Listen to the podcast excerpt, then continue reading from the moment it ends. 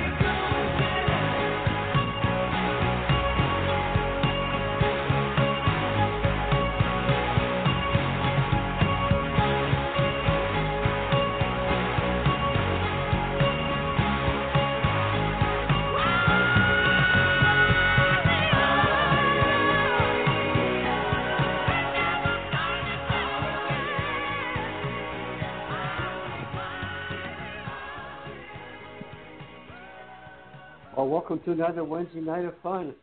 This is my favorite time of all the week, a Wednesday night. I'd like to welcome our legends, Mr. Don Henderson and Mr. Roger Hendler and Mr. Roy Good evening, everybody. Frank Carroll, good evening, everybody. Well, what can you say? Roy, I got a big question for you.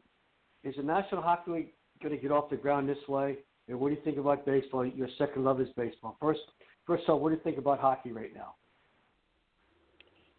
Um, well, I, you know, I think the NHL's you know hopefully moving in a in a good direction. Uh, unfortunately, we've had a couple of players test positive for the coronavirus, and um, you know they've had to shut things down for a couple of days. But hey, you know what? The Lightning reopened their um, facility today, and uh, you know before I guess you know what? Before we go any further, and, and I got to give kudos. Not very often does ESPN um, pay much attention to hockey. I mean, they they have scant attention to it. Um, it, it's you know if you if you watch if you watch a full hour of uh, Sports Center, you might get about three at tops, maybe three minutes of hockey information, maybe a minute and a half. But last night, Scott Van Pelt uh, on the day that uh, baseball finally announced it is actually going to come back and have a season, Scott Van Pelt made the number one story on his Sports Center show. Uh, the fact that Oscar Lindstrom, Lindblom rather, uh, was Right. back on the ice for the Flyers. Um, That's right. it- It's not likely that Oscar Lindblom is going to play for the Flyers when uh, hockey gets started up again in a month, uh, month in about six weeks. But um, he's back on the ice, and after uh, he's been fighting cancer, uh, rare form of bone bone cancer, leukemia, I believe, and uh, he's, but he's back on the ice and he was looking good. And you know what? Uh, that was the best story of the week. Uh, ahead of the fact that baseball finally got things um, figured out and that they're coming back. But you know, Tommy, to answer your question, you know, nothing's changed uh, in the NHL uh, over the past uh, week. Uh, they're still on schedule to, um, you know, hopefully be back and playing uh, end of July, uh, you know, early August, I guess, end of July, Yes. and that's good. Um, they're uh, they're slowly uh, getting players back into shape, which is good news. Um, but you know, the bigger news is uh, the fact that uh, Major League Baseball finally figured things out and Right. it's kind of funny. I, I think two weeks ago we all could have said, "Okay, let's have a 60 game." I mean, we we could we could probably be going forward with this. Uh, we, could be playing games right now based on you know the way it came Mhm. down. But you know what? No no time to argue about that. Uh, players are going to be back, uh, start start uh, gathering again here next week, and uh, and that's good news. We're we're getting closer and closer every day. It seems to having uh, sports again. Now, if we can just get the virus a little bit under control, or or get uh, figure out a way to keep that thing from spreading it like wildfire the way it is, Yes. uh, we'll actually see these games. So, good news, that's for sure. Roger. That's. Yeah, I just wanted to say uh, I agree with you, Roy, and uh, I will also uh, uh, say that I think that was a, uh great point you brought up about uh, uh, Scott Van Pelt uh, talking about uh, hockey, you know, instead of baseball. But uh, I just I, I'm so concerned about um, about the virus and and about uh, what it could affect a lot of the players and um, but you know, all we can do, I guess, is pray. But I, I think what it'll mainly do is give everyone, all of us, everybody, some diversion, uh, a, a positive instead of uh, so much negativism with what we've been through. Can we read more? Yeah, no, no doubt about it, uh, Roger. You're right. Um, it, look, it's still the virus is still out there. It's it's not under control. It's um, it's it's it's spreading, uh, you know, across the the southern part of the country. And uh, look, I guess 25 states. Heck, Florida had its highest number today of all time, 5,000 plus cases today. Uh, this Wow. after having uh, you know 4,200 cases, 4,800 cases. Uh, you know, the last two, three, four days. I mean, it's been nothing. It's doing nothing but going up in Florida and Arizona and Texas and uh, North Carolina. Just uh, you know, abandoned its plans or hopes to uh, go into phase two of its reopening. So um, it, it's not going away. Uh, but you know what? Again, uh, we've got a month here before uh, before we see uh, you know the players actually attempt to play a game. And I think baseball has come up with a pretty good game plan to uh, you know if players test positive, there's going to be pretty deep rosters to choose players from. We could see some pretty strange looking lineups at some point. They we could see some spring training looking lineups, you know, Yeah. uh, early on. But uh, I think the idea of having 30 players on a roster to begin uh, the season, uh, the 60 game season, going down to 28 after two weeks, and then 26 uh, eventually after a month. I don't think that's a bad approach. Um, so again, hopefully, uh, you know, maybe, you know, maybe maybe a miracle happens, and I don't mean to say that in jest, uh, as some kind of a knock against what the president said months ago when he thought that, you know, like a miracle in April it would just go away because that didn't happen. But I'm not trying to say that, but maybe something will happen between now and the end of July when everybody's starting to hopefully get back on the field and the court and the ice, and and uh, suddenly we'll have this thing. We will have this thing under control. So we can, like you said, just hope and pray. And again, you know what? I don't want to get political, but I'm just I'm just following doctors' orders here. I, I, I honestly think if if doctors are telling you wear a mask, you know what? Maybe maybe all the sports fans let's let's start there. Let's every all the sports fans wear a mask when you go out in public to do your part to Mhm. keep this thing from spreading. Maybe, maybe we can do our part and uh, keep it from spreading uh, somewhere throughout the sports uh, uh, community. That that would be nice. That'd be a start anyway. Well, it was. why don't you just uh, Right. throw a little monkey wrench or two into the uh, optimism here? First of all, I was supposed to leave Friday or Saturday to go back to New Jersey. Uh, the governor just uh, put a kibosh on that. You can't come into New Jersey from Florida and uh, not be uh, quarantined for a minimum of 14 days and possibly more. So nobody's going to be able to come into New Jersey and begin to practice or play uh, under the current circumstances because you can't go in without quarantine. Number two, uh, I agree with both of you. The fact that I think the uh, the virus is going to be the main thing. What they had 30 players with Clemson, they had so many with Alabama, they had so many in UFC here, so many in Central Florida. Uh, the governor here, DeSantis, decided to open everything up, and what happened? Uh, the state of Florida now has become one of the biggest drop-off points for the virus in the United States. Uh, we're jumping up by leaps and bounds. So uh, that to me is a very, very negative thing. And what we're getting here is not baseball.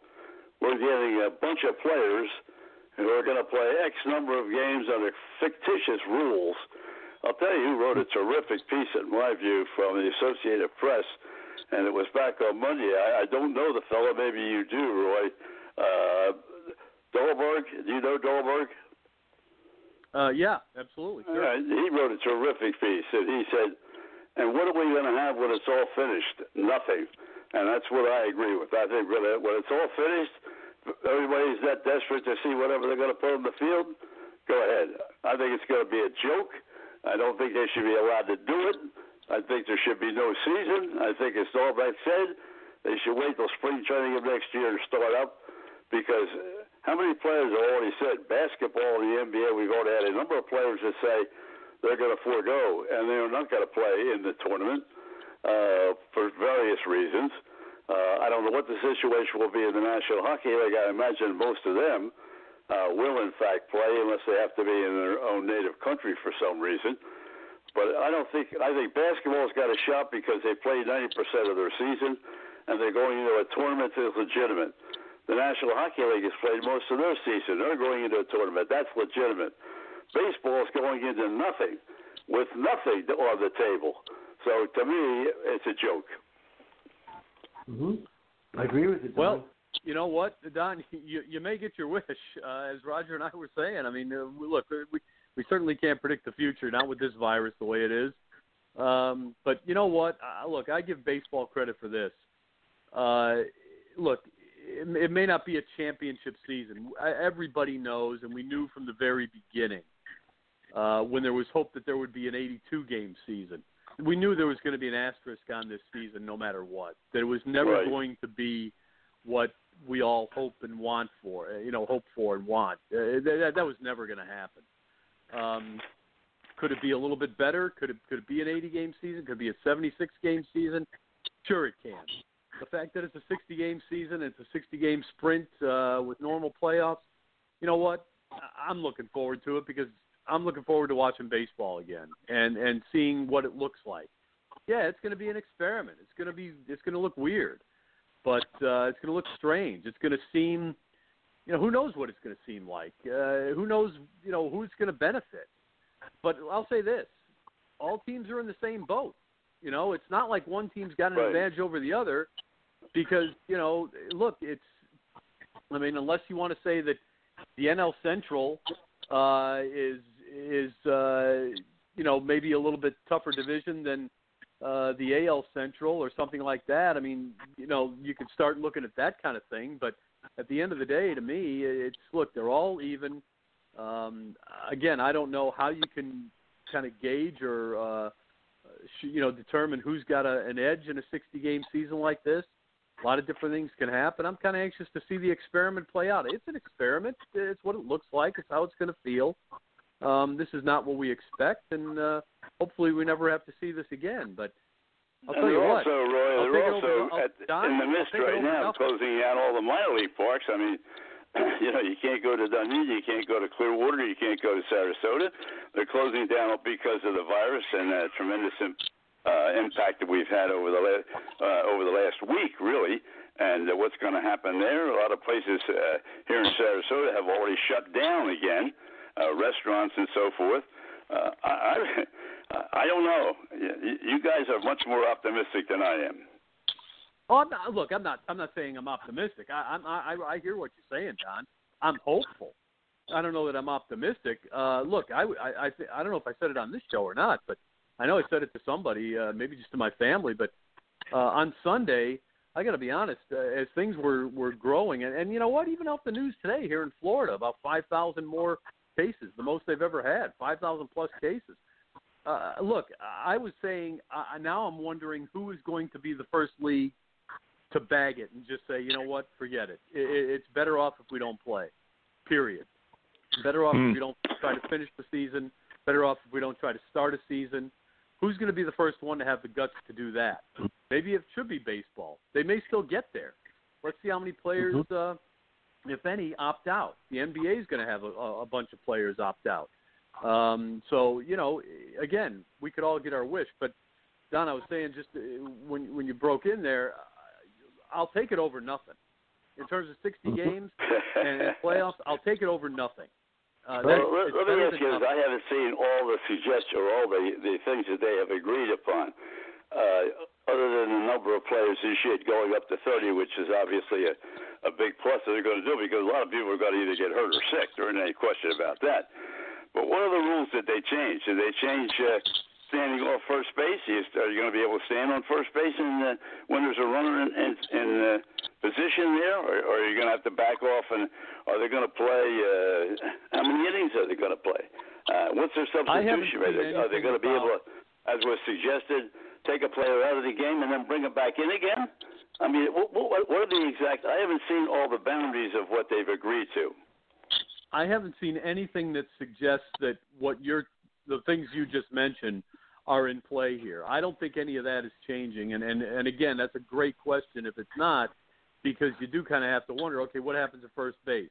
Now I know that here they're going to throw the ball out if multiple players touch it. Um, well, guess what? Multiple players are going to touch every ball. So because a pitcher is going to throw it to a catcher and a catcher is going to throw it to a pitcher and it's going to get hit. And, and if, Right. so, you know, but they look, they give away balls like you know like candy anyway, so it's not a big deal. But uh, Right. the only thing I know in terms of rules is there's going to be a uh, uh, universal DH uh, in the National League, and there's going That's to for be two years. uh, that goes through next year as well. no, it doesn't. It's only for 2020 at this point. The National League has the option to uh, eliminate that rule for next year. It's not. Oh, they not did. going Okay. to When, 2021. when I last saw it, it was they were gonna. It was going to be this year for the shortened season plus all of next year.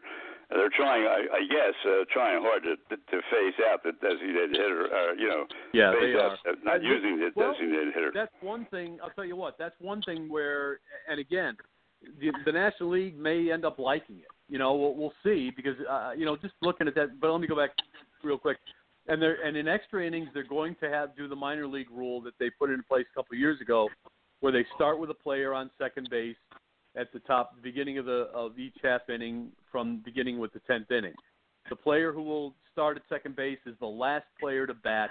The, the last Mhm. player who, who made the last out in the previous uh, half inning will be the designated runner starting at second base beginning of the next inning uh, for for their team. That's those are the only rules I know of. I don't know that there's anything preventing, uh, you know, first baseman from holding runners on base. Uh, I don't know if there's that there's anything preventing players from stealing bases. Uh, you know, eh, which is something if you did that, you wouldn't have to have runners uh, held on at first. So I don't know what the, I haven't seen those rules. I don't think they're in play. I think we would know about them if the, if they were, but my guess is we'll find out pretty soon. There is 110 pages to the uh, the medical protocols that they're uh, they've put together. Uh, so there's a lot of stuff there in terms of how these players have to go about uh, you know living their daily lives and certainly living at the ballpark. Right. You know, no spitting, no Mhm. chewing. Uh, you can chew gum, but no no tobacco, obviously, no sunflower seeds, none of that stuff. No high fives, no uh, no celebrations. I mean, it's going to be crazy when somebody hits a walk off homer.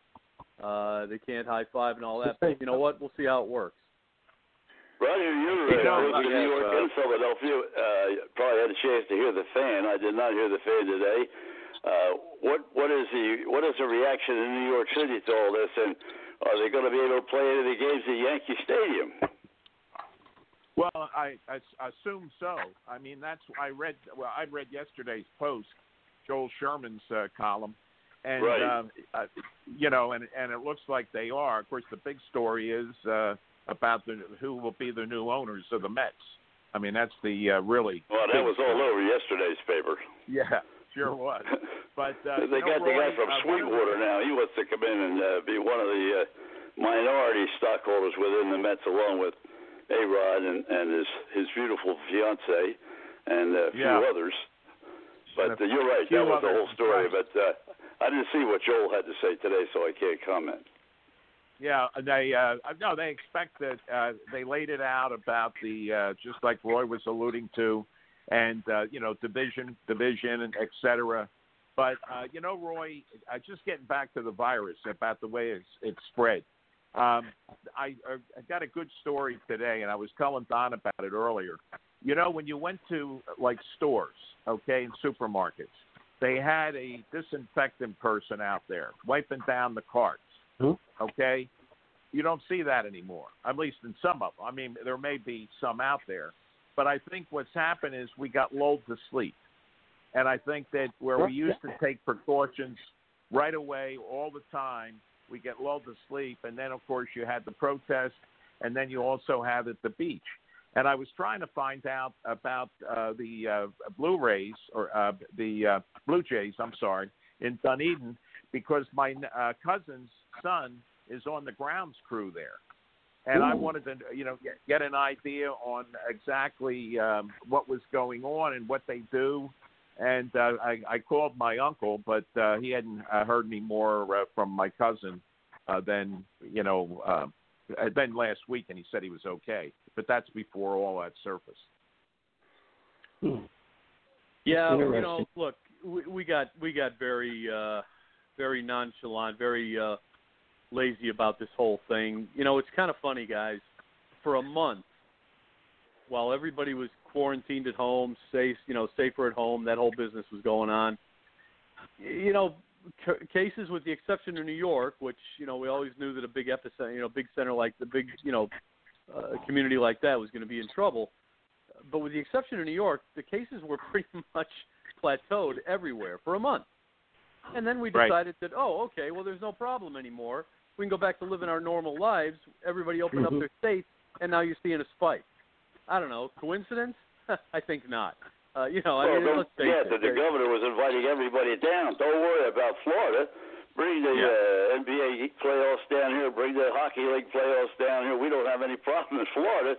And that was only what two weeks ago.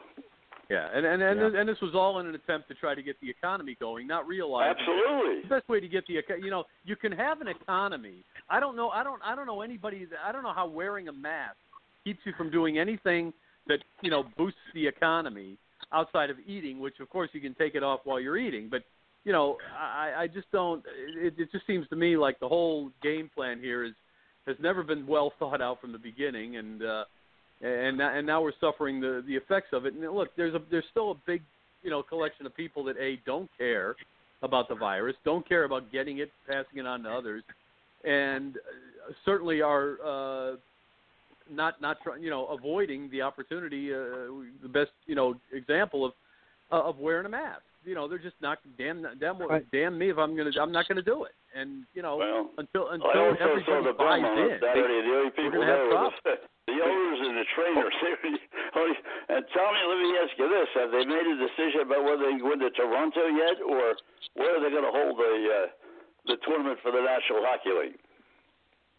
That's a great question, million dollar question. Well, but Don and everybody, the, the Prime Minister candidate okayed it with the National Hockey League. at Vancouver, Edmonton, and Toronto. And so the NHL could pick one of those cities that would be would be good. Now the cities that you know were still up for this thing, Columbus, Ohio is not. Pittsburgh is, St. Louis, Chicago, Minneapolis, St. Paul, and and Las Vegas are up for that are up for that thing up there for the hosting the games up there. It's just gonna be like these guys grew up in hockey, guys. They play a game at eight o'clock. Your we're mic gonna live. And, at uh, 10 o'clock. oh, sorry. play that- Have you heard anything, Roy? Yeah, they're still trying to decide what to do, and uh, yeah, I mean, Canada has has said that uh, you know, look, we're, we're open. We we'd love to host uh, or be a hub city, and and look, the NHL still wants to have about six hub cities for this uh, tournament, um, but they're still deciding where where the best place for that to be. The problem again is that you know if you commit to one one particular community or area, uh, you know, like Dallas was mentioned, and all of a sudden now Dallas is a you know a hot hot spot for the virus. Um, it, it's hard to commit at this point. It's something. The good news is again, it's something you you could make a, an announcement on a week before you start playing. Uh, you know, four days before you start playing. Everybody can get in the planes and you know and go to that one spot uh, pretty quickly as long as you've got it set up. So I think each community that wants to host here is putting its uh, its plan in place and and securing uh, Well, facilities, we talked about hotels, and last week, like Roy. It's all going to, also going to necessitate Canada waiving uh, the passport rule because, uh, and also waiving the rule if somebody does have or gets the virus while they're there, that everything's going to be shut down. So that is also something that I have not. I tried to follow it, but I have not seen anything from the Canadian standpoint about what they're going to do. Yeah, again, I, I I think it's kind of changing almost day to day. I mean, look, you know, two days ago you could probably go from Florida to New Jersey and not have a problem, right? Well, not anymore. So, you know, if this virus keeps uh, raging the way it has uh, here over the last couple of weeks, um, again, all bets are off. Don, we're gonna we're gonna end up uh, right where you think we might end up, and that's nowhere without any sports playing anywhere. So, uh, again, it, it's their teams, you know, leagues are putting plans in place, but at the end of the day, uh, you, you just don't know what's going to happen because we can't predict what's going to happen with this virus. Now, if we suddenly come up with a, a vaccine tomorrow or the next day, well, every, everybody will be back, and uh, who knows Right. what what things will look like. It'll look a lot better until you've got until you've got a Roy, Roy, vaccine. Everything is everybody- hang on uh, everything is up in guys. the air. Hang on for a minute, You're guys. right, we have Roy. another. We, we have a gentleman on the line. Roy, you know this guy. He was PA for the Orlando Magic, the Tampa Bay Lightning, the Tampa Bay Storm. He's done a lot of international games for the NBA. Also did the Olympic Games. It's our pleasure to welcome a good friend of mine, Mr. Paul Porter. Paul, welcome to the program. We finally we got you on talking to Roy Cummings, Don Henderson, Roger Henry, Frank, and myself, Paul. We finally have you on. Well- Thank God for that. All right. Thanks, Tom. Good to be with you. And of course, I've known Roy for many, many years, so it's uh, good to hear him, his voice as well. It's good to hear you, Yes. Paul. Welcome to the show. Thank you. Thank you, Roy. Well, Well, Well, maybe you, maybe you give us a little more insight Yeah, than, right. The, the four of us have about the waivers in Toronto, the waivers of the passports in Canada, uh, the the virus. Uh, uh, any new plans that you've heard of as to what they're going to do? As far as the NHL, you mean? Yeah. Yeah. No, I.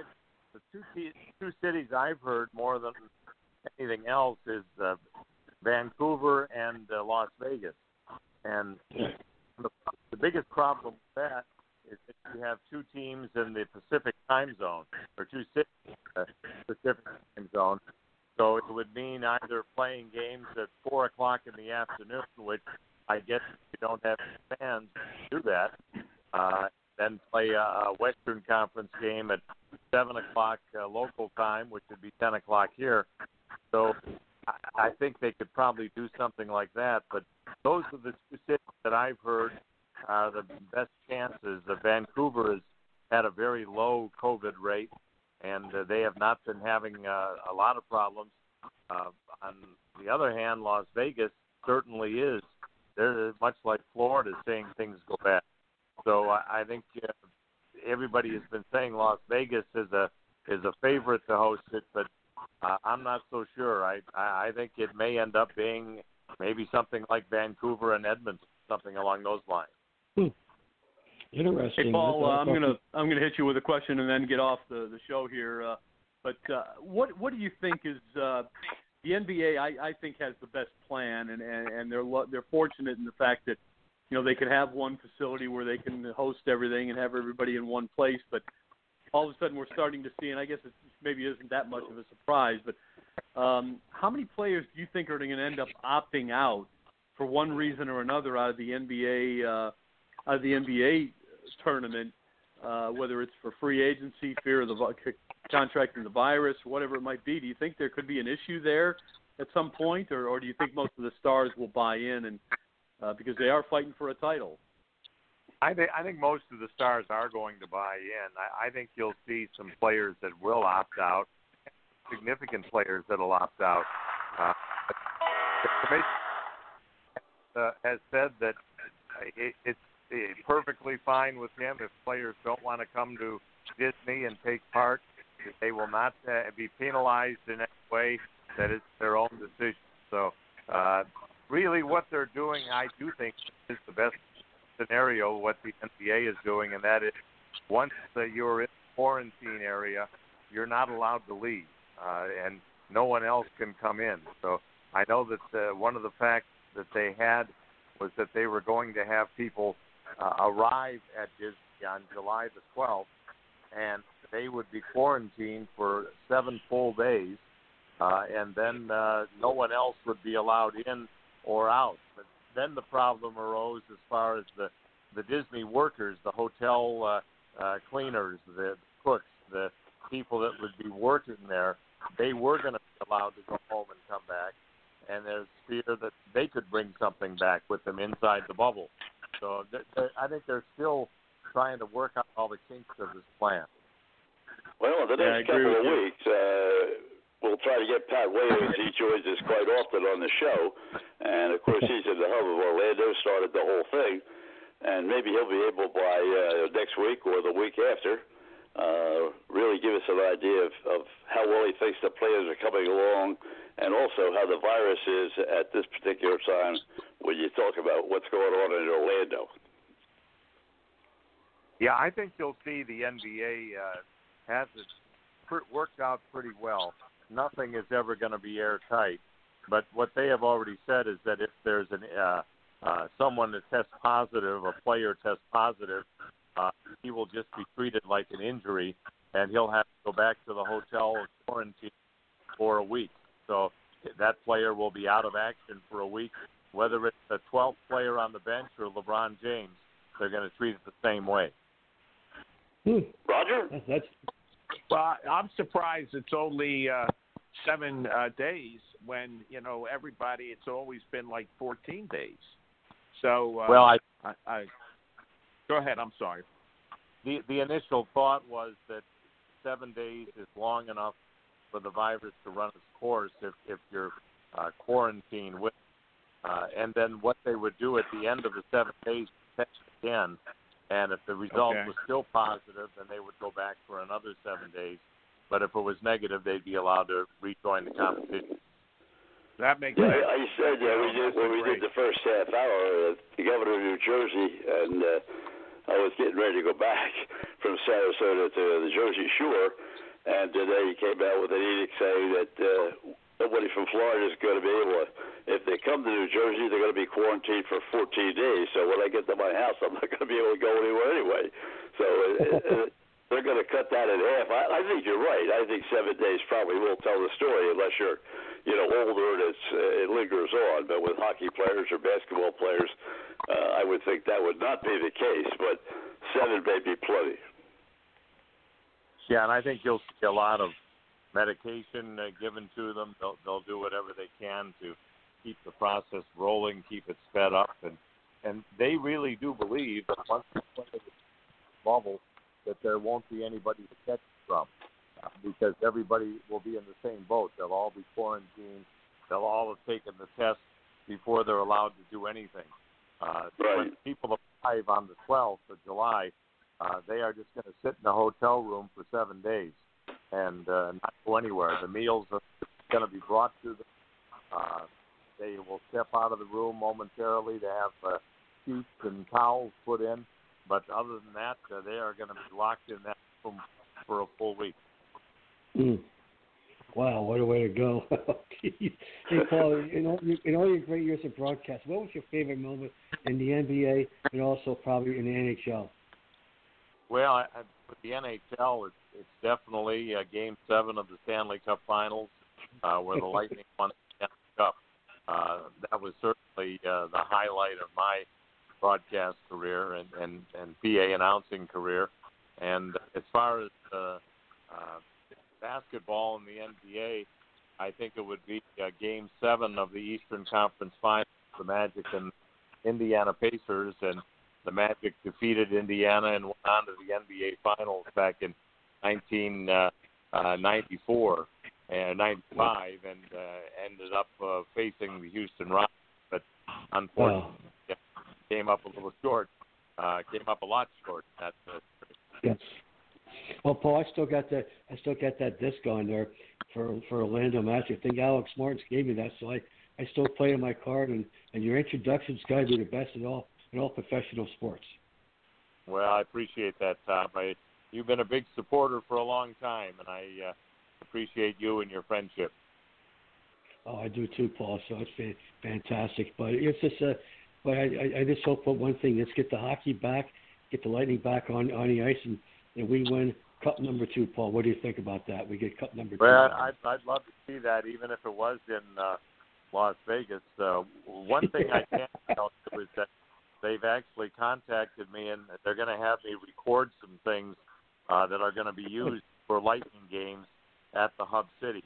Uh, things like, you know, well, I, I was just going to answer that question. I, I, you know, like great air conditioning, obviously all over Las Vegas, but you're talking about playing ice hockey. I mean, what, what is the ice going to be like? Uh, can they control it well enough at 105 degree temperatures on the outside can, to make it really playable? Yeah, well, I think they can. I think they have the the conditioners and the humidifiers and all the things that they need. Uh, I think the bigger problem would be how many games a day they're going to play on that same ice. Because Right, the right. Initial round when they're when they're doing the first round of the playoffs, uh, you're going to have uh, uh, 16 teams there uh, competing and eight games uh, every other day. So uh, I think that's something that they're going to really have to look at. I agree. You know, Paul, uh, get back to uh, that uh, Vegas situation. You know, when you think about the casinos opening up and and the, the flood of people, it's no wonder there's issues. I mean, at least if you're at the beach and at the Jersey Shore, you're out in the open air. And I mean, the people that don't wear masks, but then there is. I just read an article today uh, about all the various masks that was written by this doctor, and he talks about how uh, maybe a cloth mask is worse than no no mask. And I, I'll tell you, there's so much going on uh, about it, but that's what I was concerned about in Vegas. Uh, wa- was the number of people? Uh, of course, they they spread them out, but uh, that's a lot of people uh, in that area now with the casinos open. That's true. Yeah. Uh, although, in mind, uh, they won't be at the arenas. Uh, they, oh no, be empty. no, absolutely, yeah. But I I think the toughest thing is going to be to keep the players uh, as quarantined as they can. What what the NBA is doing at Disney is keeping them pretty much in their room or playing the game. They're not going to be doing a whole lot. They they are allowing them to do things like go to the pool and and go to uh, walking trails or play golf. But again, as you mentioned, these are all outdoor activities, so it's, it's Right. not as big a a danger I, as they go. I wish them a lot of luck keeping those people in rooms for 24 hours a day. for the time that this tournament is going on, right? You're really asking for a lot. It's almost like going to jail. Right, it is. It is. Jail with room service, right? You're going to jail room a, service. a high a high class jail, Paul. A high class jail. True. True. Like, what kind of jail? Paul? Paul, you play golf and you go to the swimming pool. That's my kind of jail. Yeah, a white collar jail. Yeah, Oh. right, right.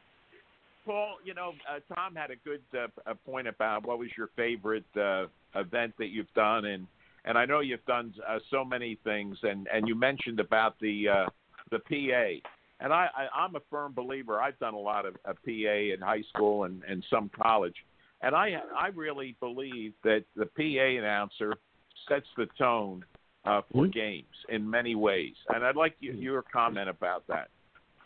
Yeah, I couldn't agree more. I, I think it's very important. I've often said that the PA announcer gets the crowd going, and then the crowd Right. plays. So even though I've never scored a goal or never made a basket in an NBA game, But Well, you're a I good think a couple of things that uh, really were introduced years ago. Gladys Goodding started at Madison Square Garden with the organ, and now the organist out at the Lightning Gate. But if you're in Chicago, you go here, or there, wherever, where. And uh, all of these outside things have always been great. I think we're a little overwhelmed right now with the kinds of music that's being played in most of the arenas. But I still like to hear the organ playing. I still like to hear. I guess we're just old fashioned. I don't know, but I, I just can't talk to the guy next to me when they're playing that music. Right. Well, I, I think a lot of it is they're trying to younger audience because they know future sports. Uh, guys our age are dying off, and uh, they're not going to be so to attract old forty year olds to build up, get to come back and, and come back to future games. So they they want to make it as entertaining as possible and uh, and have the fans enjoy it. Mm. Yeah, you know, I'll tell you a, a quick story, uh, Paul. The, the uh, I was doing uh, high school games for my kids' high school football and basketball, and uh, this young uh, fellow we're you know working with uh, who was a student, and he had a laptop and he had all these uh, different songs like you were that were thought we were talking about, and one of them was Three Blind Mice, and this was a high school game, and on a on a call he plays that, and I think that was the end of his career doing that at the high school. Yeah, I, I've heard that before. In fact, uh, the the longtime announcer, or uh, I should say, longtime organist Organ. with the Philadelphia Phillies uh, by the name of Wilbur Snapp. Tom, I'm sure That's Tom right. knows him. Uh, That's he right. actually was ejected from a game by an umpire for playing three blind mice. They That's actually correct. That was about that was about ten or twelve years ago, Roger. Remember? Yeah. You Yeah. gotta love that. That was Paul Richardson, right? Wasn't it? Right, That, Paul was Richardson. the one after him? Paul Richardson. Okay. Yeah. Uh, he was based, he was based down here in Clearwater, guys. I remember.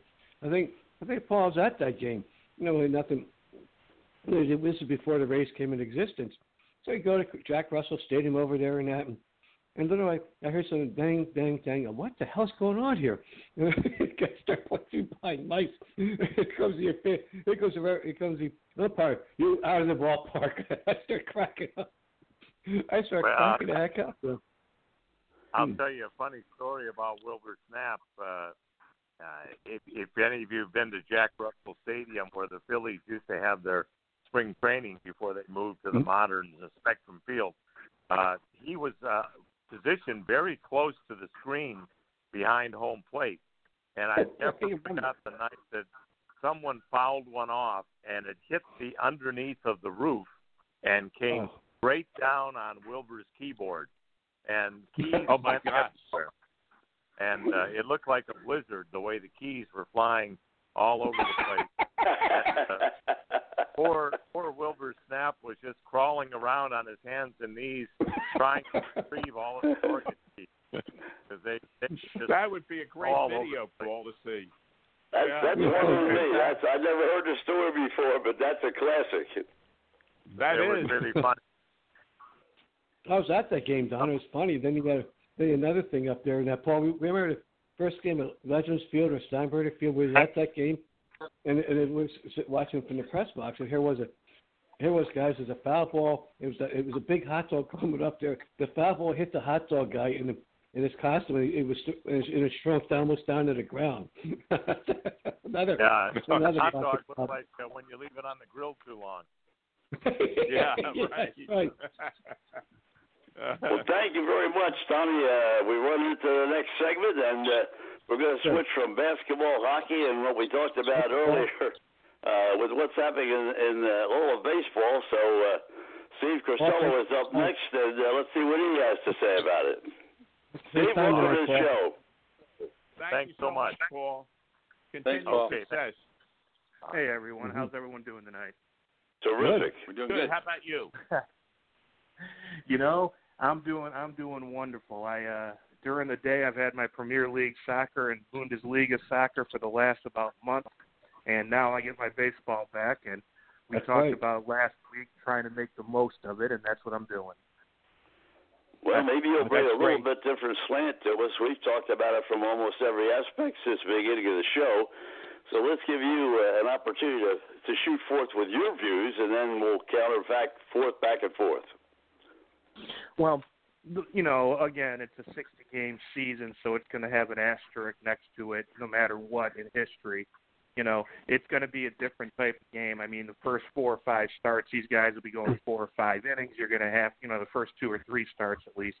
You're going to have to have a, a thick pitching staff, you know, a deep bullpen, you know, the 30 man roster, then the 28 man roster, and the 26 man roster. And from a pure baseball standpoint, this really is play every game and try to bank as many wins as possible, which will make it exciting. I mean, uh, if, you're sitting there watching the game, it's going to have a different feel to it from from Jump Street. You're going to want to win that game. Now, the most interesting aspect for me, and I'm not sure if you guys touched on this, is we all have our favorite teams that we pull for. I like to think about some cities where the fans really thought they had no chance this year, and there could be some magic if uh if you can you know get off to a hot start. Teams like the Seattle Mariners and the Detroit Tigers and Baltimore Orioles and Kansas City Royals, where the fans might actually be able to get a little bit excited. I mean, even if you're 30 and 20, you know, even if you're 24 and 20 after 44 games, you'll probably be within striking distance of a playoff spot. So uh, that's my take on it. That's well. That's a good one because I think uh, I think you're probably in the ma- a majority, uh, Steve. To be honest with you, that, that's what people are going to look like, and that's the only way to make it uh, exciting. Because I know uh, Don's, uh, you know, uh, strong uh, feelings about the season in total, and he's not alone. And uh, you know, you take it a day at a time. That's all you can do, I guess. Mhm. Well, I'm, right. I'm going to be very, very interested uh, in, in this 60 games, not only in the sense of the baseball, the way they changed the rules around and what they're doing. Uh, I agree with you at one point. Uh, it, it could make it more exciting because it's, it's such a short season. And uh, say Baltimore gets off to a, a 10 and 5 start, where they're going to be in the running. But uh, uh, my my biggest concern is uh, they're doing all this for television. I wonder how many people are really discouraged about the way things have gone about the negotiations and whether they're going to say, wait a minute, we've done all this without baseball. Then we've got the NBA playoffs who really did play a legitimate three quarter season, and the National mm-hmm. Hockey League, which played pretty much a three quarter season, and they're going into a tournament, which means more to you as a as a, a viewer. And are you going to go back to baseball? Or are you going to say, geez, I really want to see what the Yankees are doing tonight? I don't think so. Well, here, here's the best way of looking at it as far as the TV. And yeah, it will take it day by day and see how it comes out in the wash. And you know, there's a, there's a bad taste. There there is a bad taste in the mouth. And Major League Baseball hasn't lifted their blackout policy, which absolutely should be done for 2020. Uh, you know, lift that blackout policy as soon as possible. But guys, there's a there's a little cottage industry that's actually a huge industry called fantasy baseball and that drives the television ratings. It's a saving grace that they did not have in mass in 1994 going into 1995. You know, there was Very not true. the fantasy baseball aspect uh, of, Mhm. you know, I, I don't know if you guys are familiar with how many millions of people are taking part in fantasy baseball and are dying to get the Uh-huh. season started because either they have money invested into a league already or they're in a league with their buddies. You know, I'm There, I agree with you 100%. I think gambling, if there's anything that's going to bring an audience to the baseball, it's going to be the fact that they are inundated now with gambling. They gamble on everything. First pitch, I don't care what it is, and people are starved for gambling. you know That's the daily, true. uh, the the uh, the uh, DraftKings and you know FanDuel and the daily. It, it it's something that and guys, I I'm not saying that this is going to be a big draw like a huge draw, but I do look back to 1994 and 95 and the struggles to get the fans back after the after the lockout and the uh, you know missing the postseason, how difficult that was. But we, you know, back then there was missing this key variable, which is internet connection. You know, all these different fantasy baseball leagues. So I think that might be the saving grace uh, for baseball in 2020 on the TV side. Roger? I think that's a great. I think that's a great point, Steve. Uh, Mhm. because and uh, you know, but and Don too about the gambling. But I think you Mhm. know you're right. Fantasy baseball is big, very big. That's right. Hey, Steve, I got a question for you, right? What happens if, if we get the we get the baseball season over with right now? Is the player's contract up for next year, 2021? Against with the owners? No, are it, it, in December of 21. So we do have the rema- we have one more season under the current CBA. So we've got Mhm. the 2020 season and then one more year, 2021, and then in December of that year it expires. oh boy, Now, that's really Rick told us in the first half hour that they did eliminate. I thought the, the designated hitter was going to be implemented in these 60 and then on to next year, but he said that was taken. I have not seen the uh, entire rundown of all the rules that are going to be changed, but he said that's one that did, is, did not pass. It is. It's not going to be 21 as well. Right. I, I know most of the rules that have been changed for 2020. I can run through a few of them if you'd like, but there will be a universal DH in 2020. But like you said, not as of now, not in 2021. But it looks like the players are going to go for that simply because it's more money for them. Uh, I was thinking about you guys today when I was reviewing some of the better DH candidates in the National League, and I came ac- I came across Jay Bruce, and I smiled thinking about you guys. That's right. Yeah. That's right. and, and he he- he is signed uh, through this year. Is he signed next year? I forget. I, that I can't remember off the top of my head because I I didn't look into him too deep, but I just know Well, the, that the Phillies picked was up the number one designated hitter. I don't know. They're going to give him an iron glove in the outfield, but if, if he goes ever goes out there, but they, Exactly. they made a move for offense and they got it. Exactly. You know, you you you got Jay Bruce. You don't want that guy wearing a glove in the outfield. So I was just going through a few teams that you know have a, have a little bit of an advantage, not advantage, but a player on their roster like Yoenis Cespedes for the Mets. If his heels aren't 100%, he could DH rather than try to play the outfield. You know, so there's there's that that component. So I was just I was looking through and Jay Bruce struck me as somebody that you know could be a difference maker if he has a 500 slugging percentage, sitting there in the bottom, you know, middle middle two thirds of the uh, Phillies lineup. Mm. Well, Steve, you think the Indians got a chance to win the World Series after 60 games right now? We're back, we're back, Mike, we're back. Charlie Sheen and Corbin, Corbin Bernsen brings the Indians might win the World Series this year. Major League, this, this is a year. you know, the uh, uh, the Indians still have the, the great rotation that they've never had intact for the postseason. You know, that's one of the one of the you know one of the crying shames of the Cleveland Indians of this run is that their po- their their pitching staff has never been intact.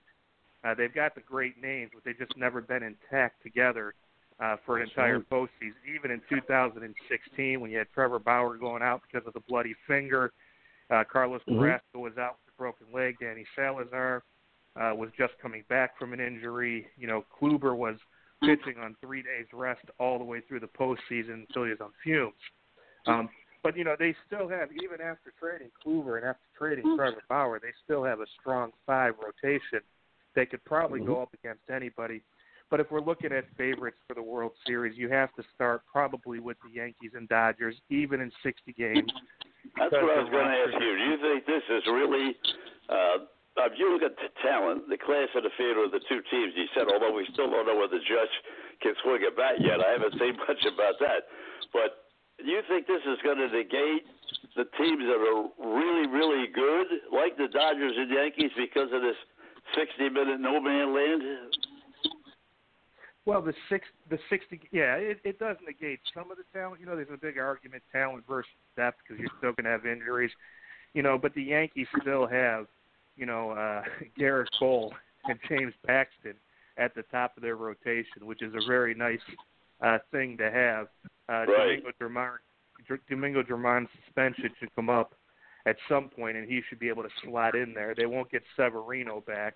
They'll have Jay Happ and Jordan Montgomery and Jonathan Luiza um, as well, um, and plus that bullpen, you know, with Zach Britton and uh, Aroldis Chapman and uh, the rest of the guys. And then you look at their lineup and their depth. You know, even if Aaron Judge doesn't come back, uh, that team put up some runs last year uh, without without him, and they get Miguel Andujar back, which is a big, you know, that's a big bat to get back. So even if you And you take never know about Judge out of Sanchez. the You don't know whether he's going to play five games or 50 games. Right, but even if Right. you take Judge completely out of that lineup and you and you replace him with maybe a healthy uh, Giancarlo Stanton, who is healthy right now, and then you get Miguel Andujar back, who as a rookie was an absolute beast with the bat. Oh, Uh, you're really great, not, great. you know, and you go back and look at the year that Michael Tauchman had, and you'll take a look at the bat that Aaron Hicks provides, and you know you're getting Tauchman. you- You'll have Tauchman and Hicks, and you'll have Clint Frazier, and you'll have Miguel Andujar, and uh, you still got Giovanny Urshela, you know, so, and Gleyber Torres, and you still have, uh, uh, you know, you still have that team together. That is to me the the most stacked team. Um, with where where the advantage is, and I tell you guys every time we talk, I always go to the bullpen and the arms, and the Yankees have it, and the Dodgers have it. You got it. You're, you're Right. nail on the head, Mhm. Steve. That's what Those it's all about. I, I agree with you 100%. I mean, it, to me, on it's always talk about paper, but obviously the Yankees are right now in a class by themselves. But I also think the Dodgers are very close to it. If you look at the talent top to bottom, maybe it's not equal in, in scoring runs that the mm. Yankees will be, but they'll score a lot of runs. And they should win a lot of Yeah. games, and their pitching is good as well. So, I, but you know, you hate like heck to see one of these teams something go wrong. A big, you know, an injury here or there, and boy, all of a sudden it changes the complexion with 60 games. Yeah, and that that's part of the you know uh, I I kind of laughed the other day when every year you know every you know most sports have their cliches, and in baseball the one warning is it's a marathon, not a sprint. And I've been saying Right. that since I was old enough to walk. You know, I've been hearing it and saying it since you know 1974. And uh, this year, no, baseball's a sprint, not a marathon. And in a sprint, you know, how how fast can you get out and how fast can you close? And you know, you can't Mhm. fall down. You can't fall down in a 40-yard dash and expect to win. Right. So you, you guys are dead on. I mean, injuries could cause havoc, and you're going to have to have a lot of depth on that 60-man squad that you have. Uh, and how teams that has to be submitted by Sunday at three. Roger? Oh, is that is that what it is, Steve? Yeah, The the, way it's going to work, gentlemen, is you'll have your uh, uh, for opening day a 30-man roster, and then you'll have 30 Right. uh, taxi squads, so to speak. Uh, suppose that they want you to train within 100 miles of your home ballpark, and you get you, out of those 30 guys, you know, you still have you're still only playing with 40-man roster, but you can keep working out uh, the other 30 guys. After two weeks, you have to go down to 28 guys, and after two more weeks, you have to go to 26. So you'll have your extra 30 man working out at the complex, probably scrimmaging each other on a daily basis. So if you have an injury, you'll since there's no minor leagues, you'll go down to that complex and grab somebody uh, to put onto your onto your uh, roster. Three guys off of that uh, extra men can travel with your team, and one of them has to be a catcher. Mm, Okay. interesting. Wow. You know, I was talking about this earlier, Steve, and and because you're down there, you may know. Um, my uh, my cousin's son is on the grounds crew uh, for the uh, Blue Jays at Dunedin, and uh, the uh, the I know they shut the pro- complex down, but they still need to maintain uh, the facilities. Have you seen any of that in your travels? That uh, they they are maintaining the uh, fields and everything. Um, no, I, I you know I think the teams were doing a good job maintaining the fields up till like Friday of last week when they had to do the close down just to do the cleanup, uh, the Mhm, disinfecting of all the areas. Um, I, I believe they're all going to be they would be able to open back up.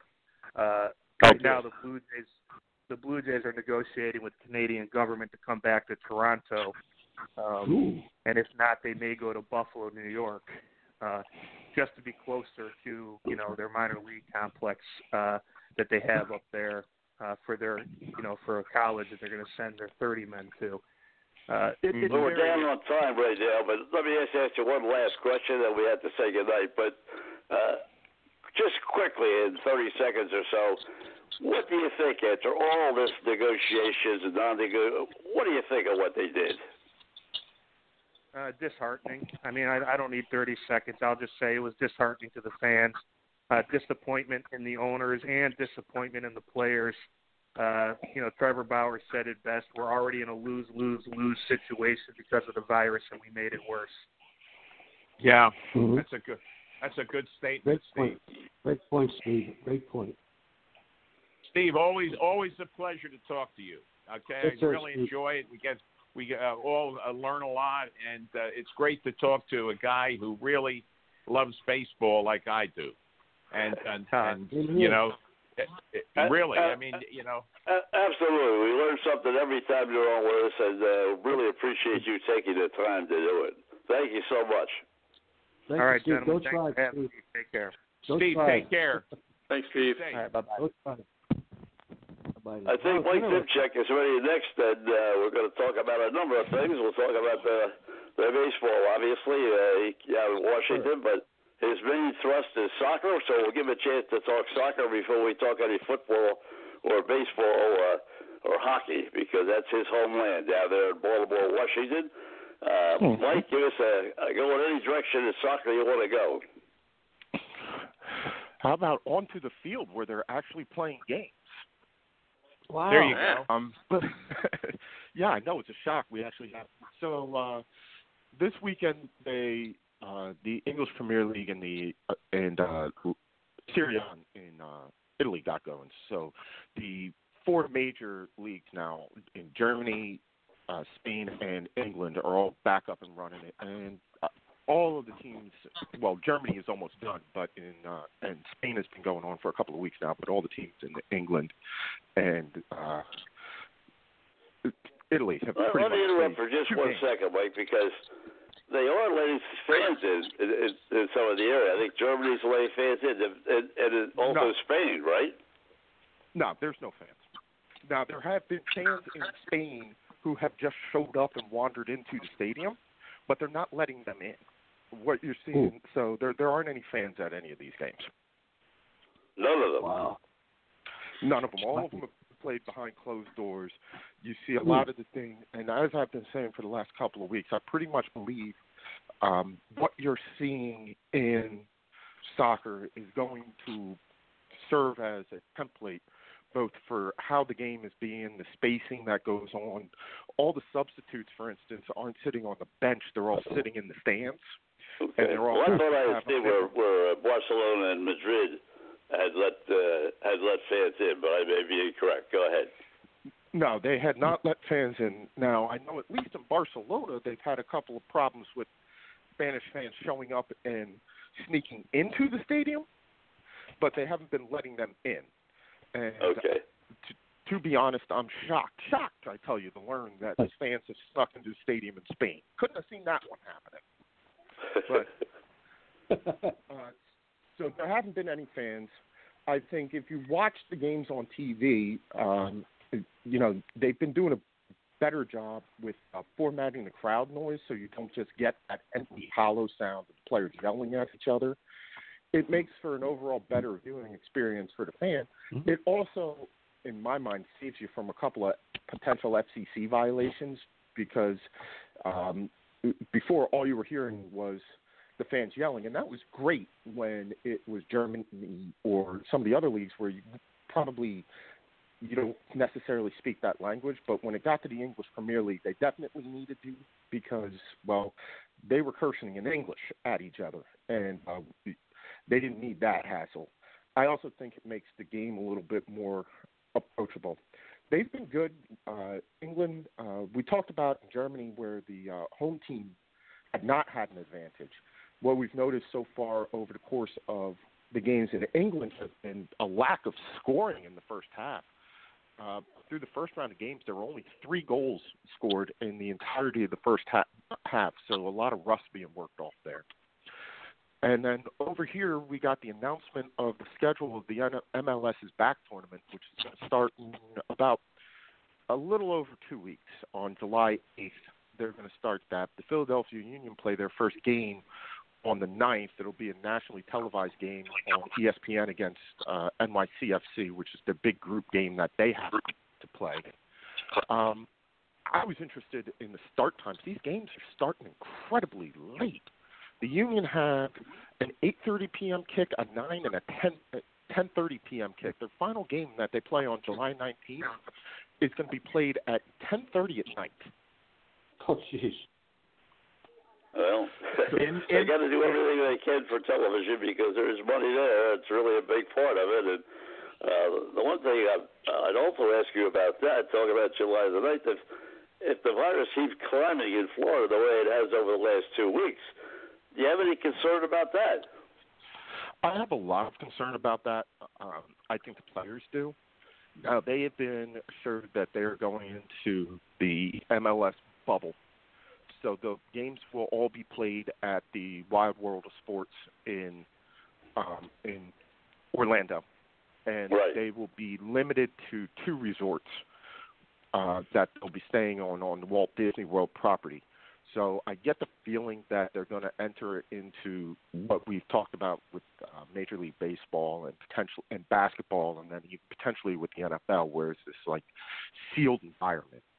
Uh, teams like uh, San Jose, who have been severely limited by existing restrictions on gatherings, where they haven't been able to really practice, have already made their way down to Florida in advance. Um, I don't think the Union are necessarily going to be one of the first teams to go down because they've been able to practice in some form or fashion. But uh, we're seeing teams make their way down. I think if you continue to have the um, sorts of exponential rise in cases in Florida, that they may look at it, but I find it really hard after they put all these logistics together for them to back out of it now. I mean, it just, but stranger things have happened. Hmm, interesting. Interesting, Michael. This year, But- everything is strange, Mike. Yeah, you know what? I know you're going to ask me about baseball. Can you imagine that the league leader in wins may only have seven? Hmm, Yes, That's wow. unreal. that is unreal. I'll tell you the uh, well, they say you're in the heart of that Baltimore, Washington area, and uh, any reaction from uh, the Capitals about uh, you know what's happening with hockey? Anything with uh, the basketball at all with Washington? Uh, and how about uh, football or whatever whatever else you want to touch on? Well, I mean, certainly the reaction, the big story today has been baseball, and you know the fact that the Nats are going to get a shot, albeit an abbreviated one, and one that is going to be a challenge when you look at them playing um, 40 league games and 20 um, interleague games. They potentially have one of the they could potentially have one of the tougher schedules, and if you see them get off to a slow start. Um, everybody gives Davey Martinez a lot of credit for how he managed the team in the back half of the season, and especially in the playoffs. Don't forget, this was a manager who was about to get fired in um, June when they were way down, and they got off. I think they only had 18 wins, maybe through their first 60 games of the season. So, if they get off to a slow start like they did last year, um, they may not even make the playoffs, even if at, at 10 teams. And I think it would be a kind of heartbreaking end to not see them properly get to defend their World Series title. They're certainly, you know, amongst that kind of, that pack that is considered to be a contender. You know, maybe behind the likes of the Dodgers and the Yankees, but um, Hmm. they're talked about with some of the other teams. Um, you know, the Phillies come to mind, the Nats, uh, the teams in that second category who certainly have the Braves, who certainly ha- seem like they have a combination of the talent and the pitching to get off to a start. It's going to really be how quickly can you get started, and how quickly can players who may not necessarily get off to the quickest starts get Right. going. Roger, Roger. Well, that's what we were talking about earlier uh, uh, too about you know Jay Bruce and designated hitter and and I, I think it is. It's go- it's going to be very important. Uh, I mean, in, that's baseball, but in hockey, I think it's going to be the same thing because when you have these short seasons, uh, you know what the results were in the regular season up until the cancellation or the the stoppage. You know, like the Flyers were on a roll, and Mhm, now the question is, are they going to be able to continue after a, what a three month uh, hiatus? And I think the th- same thing, uh, a little bit different for the Caps because um, they're looking at this potential round robin that they would have to play against like the Bruins and the Lightning. And also, like, Uh, you wouldn't want the Capitals to be out when you talk about, you know, they maybe the best player in the National Hockey League, certainly the, one of the leading scorers of all time in the National Hockey League. You wouldn't want to see him sitting on the sidelines because of a, a short series. No, and I think the fortunate thing for for, for the Caps is that uh, as much as Roger said that the Flyers were streaking before the break came, the Caps were um, were falling. Uh, one of their Right. last games was uh, a second home loss to the Mhm. Flyers, and they were not looking good. Everybody said if well when they get to the playoffs, you know they'll they'll they'll get healthier, they'll get more consistent. You know, this is a team that if you have to play them in a seven game series, is going to be a lot to deal with. But And they they're also really built for this year and next year. I mean, they're not built for the future. Yeah.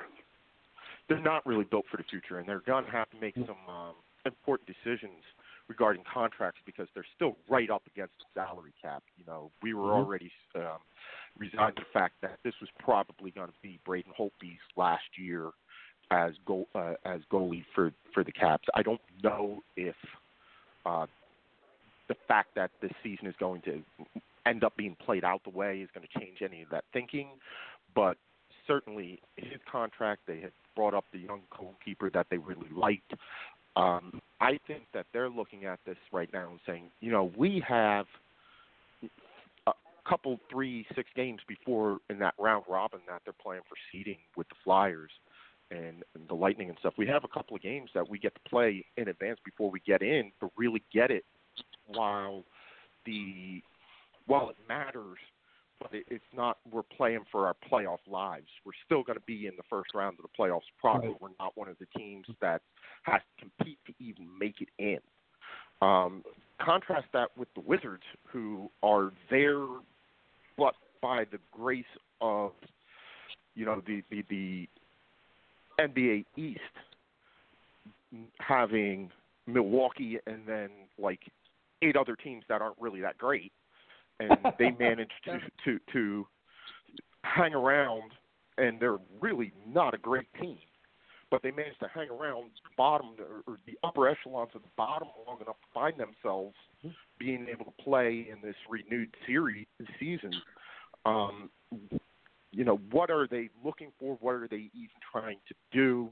Uh, we already know that John Wall isn't going to play this year. There had been some talk, you know, maybe he would come back, but once they got that exemption uh, for his uh, injury, they they weren't bringing him back uh, this year, and so what they're going to do, and the expectations for them are low, as they probably should be.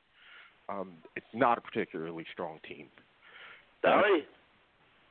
Well, I think about you know I think about Mike when you say about the you know the NHL. People were saying Washington Flyers are playing great hockey when before this whole darn thing started, and Washington started slipping. What people don't realize in the hockey world, you got to watch out for this team here in Tampa Bay. They were playing some good hockey. Stamkos was injured. Stamkos is skating right now in Tampa. He's he's ready to he's he's ready to go right now. So I'm to give the I'm to give the odds for the Tampa Bay Lightning to to win the cup because they they owe Washington one, they owe Boston one. Because I remember in 2011, Mike, they had that they had that offsides. You know, it, it was no one they did not call a penalty against it, against Boston. And Washington was just too darn good for the Lightning. So this this year it's the Lightning they might they probably will sneak in. It's like the Indians. Hopefully, will sneak in the World Series championship in baseball right now. So that's my. I'm going on. That's my two predictions, guys. Are going on a big limb right now. Lightning would win that cup, and the Indians will win the World Series, Mike. I. I'm Woo. going on a limb with- There we go. Well, that those those, those are cer- certainly bold. Um, based on though, taking it a little bit back to what I've seen in, in soccer, because that's just about the only thing I get to watch live. Um, That's right. there has been an advantage to teams that have played together for a little bit. And one of the advantages that a team like the Lightning and the um, and, and the Caps have is that they're veteran teams who their core has been playing together for a while. They're going to be Right. able to Don't forget Pittsburgh and St. Louis too. Pittsburgh and St. Louis. Um, but certainly, when you, you look at the teams like the Boston, the Lightning, and Spen- they've been playing together for a while. You know, those lines have been there. It's a veteran team. There aren't that many new parts that they're relying on, and I think they'll have the advantage of, you know, once that muscle memory starts to click in a little bit more, they'll have that. They're not going to need to familiarize themselves as much with each other's capabilities. You know, the Flyers are a little bit younger in those terms. They haven't had necessarily that same amount of time to adjust to each other. And I wonder how that's going to play when you have this, you know, long break and then you've got to get right back and you know, the games are going to come quick and fast at them and they're going to be playing a lot. So the teams that are deep, the Caps are deep, the Lightning are deep, and the teams that have been playing together are the ones that I think have a distinct advantage. You know, and I look at that and I say, you know, those I immediately go to in the NHL the Caps and and, and the Lightning. Exactly, Mike. Roger. It's like, Mike, No, well, like you spent because like, go ahead, Tommy. I was just going to say ahead. this. No, I was just going to say like this. All these guys when when he when he played in the juniors, he played the games like eleven o'clock at night, what one one o'clock, four o'clock. These guys are over, these guys are primes. They're they're used to playing these games at crazy hours right now. And you know they made it to the NHL. Now it's back to old time hockey, where these guys playing like for the minor, minor the, just in the minor leagues like teams in Canada or teams in the United States. Just the, but- to be no buses to take them anywhere. But I but I think I'm going to give the advantage to Tampa Bay right now. You know, after last year's disgusting out in the playoffs with all those points, those records. Last time I seen these guys, Mike and everybody, it was like it was like the movie Rocky Two, Eye of the Tiger, and I think these guys have eye of the Ti- have the eye of the tiger in them right now. Not because I work for them, guys. I just seen it, seen it in the reaction, the, the players, and I've just seen everything positive about this organization.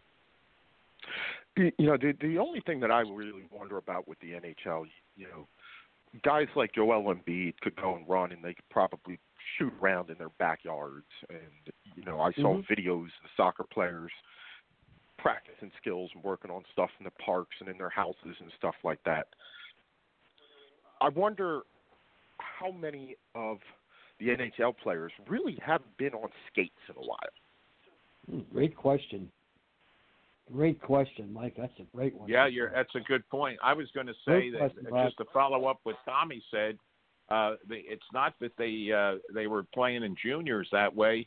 They've been playing these late night games as a kid, you know, because Right. when uh, you didn't have uh, uh, some places they don't have the ice uh, time, uh, uh, and it's spread out so so thin. But you know, while we're on this about this practicing, uh, you know, a subject we haven't gotten into, but it's controversial, is Tom Brady working out with his teammates, which is against the NFLPA policy. Oh boy. Don, you, do, you, Frank, you read about He's, that? So, He's right. broken a few of the rules already, but I want to get one back. One more question about the hockey. I personally feel that the talent level in the National Hockey League is the closest between top and bottom of any sport Yeah. that's going right now. So they go into this tournament I really believe that the differential between the team you think maybe number one, and I think maybe number sixteen, I don't think there's that much difference. Uh, I would tend to agree with you. I don't think, and we we certainly saw it last year play out in the playoffs with the number of upsets that we saw. The Tampa Bay Lightning getting knocked out early, the Washington Capitals getting knocked out early. You know, when it gets to the playoffs, the talent differential is not that great. And when you look at them on paper, you know, one might say, okay, the Blackhawks, who are a pretty poor team in terms of how they played this regular season, shouldn't even have a shot to beat make it to playoffs. And based on record and points total for like percentage, if they were to make it into the playoffs, they would probably be regarded as one of the worst teams to ever. But they have as good a shot as anybody else does. You know, you think while we would give certain teams advantages, what is it? Every team, everybody's got a one in, in, in 24 chance of making it. So, Yeah, right. You, you know, the chances are the same, and it, it just it, who gets hot, who gets, who's comes back in, in, in the best shape, who's got their Mhm. their the be- who can shake off the rust. The teams that I have watched when I'm again taking it back to soccer because that's what I can see right now. The ones who Mhm. have been successful are the ones who are deep, who can get contributions from all Mhm. over their roster, and the ones who are able to kind of shake that rust off and get back healthy, fit, and get back into that rhythm of the game the quickest. And those are the ones. Well, ones. we're going to have to get Scotty Bowman on before this uh, round robin begins. Uh, Tommy, a good friend of yours, a good friend of the program, and Oh, uh, Scott, get some of his observations for one of the greatest hockey coaches of all time. I think it'd be great to have him on. That'd be great. Absolutely. That'd be great to because that'd be Scotty knows how to evaluate talent up there, and and look what he's done for the game of hockey right now. But it's just going to be this will be interesting this round robin tournament because here I got guys. I'll go around around the robin here to table. Do you think Bettman one of these Canadian big market teams in this in this round robin thing? Do you think he one of those teams for publicity to get these guys in there, like City Islanders, uh, Rangers? They not be a very good year. Toronto was not very that that good a year up there, but but I think Bettman had these guys have Rangers, Toronto in there in the Islanders in there just for the, the the big market cities so people be interested in, in in these games that these teams are playing for the for, for the cup. I think there was a little bit of wanting to make sure the big market teams were in there, but I don't right. think they did anything uh, out. I don't think they did anything untoward to ensure that the big market Mhm. teams were in there versus the small market teams. I think what they want were the teams that they could get in. Get let's get a plan. Um, hockey fans are going to watch hockey, and Right. baseball fans are going to watch baseball. Basketball fans are going to watch basketball. And the fact that we haven't been able to watch it so uh, for so long, as I've been talking um, with the other fans and on the uh, soccer show I do on Mondays, you know, Aw. people are just tuning in to watch it because it's there, and Yeah. we get to see something for the first time in three months. Wow. We get to see something. we get Diversion, to root Mike. for it Diversion. diversion, Diversion. and a sense of normalcy in very Right. uncertain times. Mm-hmm. I don't think the, the question is whether or not it, it, it, you know, just making sure sometimes I even forget when I'm talking. You know, the player safety is a big issue, and Right. these are valuable assets. You know, and we don't want that balance of how much risk should they be willing to accept to play, and as much as I want them to play, you know, I saw uh, Avery Bradley, the uh, guard for the LA Lakers, said, you know, his son has a respiratory condition and Oh. would not have been able to be cleared to go into the uh, NBA environment, so he's not going to play out of safety to, for precautions to, you know, keep his kids safe and to be home with his family Sure. during this time. Sure. Yeah. And you, you Yeah. you know you forget sometimes that these guys are human that they are they are they are they have families they have lives they have interests outside of sports and Yeah. you know as much as we want to see them protected and as much as we can do things to Mhm. protect them when they're not playing you know it, it doesn't take much, it's still a very physical game. And Right. they're going to come into contact with each other, and all the precautions that are being taken are are nice, but you know you can't. It's still a physical game. They're still going to come in contact. These are still contact games, and That's I'm watching some soccer highlights right now, and these guys are playing. They're not like not touching each other. There's no social distancing in sports. Like, how are you going to stand six feet away from first base with you Big can't. How Well, you know, fans? yeah, I mean, like- how you, how you, how you gonna have a jump ball? Or are they gonna stand on the goal line? I mean, on the foul line to have a jump ball? Well, I, I I chose baseball because you know I think you could play social distancing basketball. Have you seen uh, Have you seen the Wizards play defense recently? yeah. Bad. Or the Cavaliers. You know, here, like here, hey, Mike, and uh, you know, uh, the, and fellows, this is a question I have too. Uh, you're going to have a lot of TV uh, personnel uh, out at, doing the games, especially inside. Outside, you're spread out. But I noticed on on Sunday, and I bring it up with when Doug's on. Um, Tom and Johnny, you're the big. Uh, Tom and uh, Don, you're the big uh, golfers. Okay, uh, am I right? Jim Nantz was in the tower, and all the other announcers were at the Golf Channel in Orlando. Yeah, every, you're right. Everything was broadcast. I thought Jim Nantz was in the tower. I mean, uh, I thought he was in the uh, not on site too. I thought he was uh, off site. Maybe I might be wrong. Well, no, I heard that when I heard it, it said he was in the tower. Everybody else, uh, I think there. Well, there was the, the young woman uh, who's in the uh, you know the clubhouse, so to speak, uh, for the post uh, golf, and of course they lost so much time because of the uh, lightning. Storm Right. went pretty quick, but the lightning was bad. But they said Jim Nantz was in the tower. But uh, my, you know, what about what, what about all these technicians? I mean, are they going to use robotic cameras? Uh, Well, know, they where talked about the control- cut down, and, and especially at the Belmont on, on Saturday. You saw they talked about the the very few people that they used in comparison to what they used on a regular season. And I think you're going to find the same thing on the golf course. I think they're going to use. Uh, they're talking about you know the the, the body cam, the uh, cameraman, you know, with the body cameras going around. They'll be used, I think, a lot more than they have in the past. Uh, but things like that. Uh, but most of the people are not going to be. Uh, you know, to be inside the ropes, you're going to have to be somebody really uh, necessary. Yeah, Well, what I I, mean, was wondering. they've been I know with the soccer games they've been calling them all from site and they've been you know but they all like they'll be in separate booths. So even in But they are on um, site, Mike. They are. They, are, on on site. They're, they're calling the games Okay. from from the stadiums. But again, you're talking about a stadium that an outdoor stadium, the smallest of which probably seats twenty five thousand, versus a indoor arena.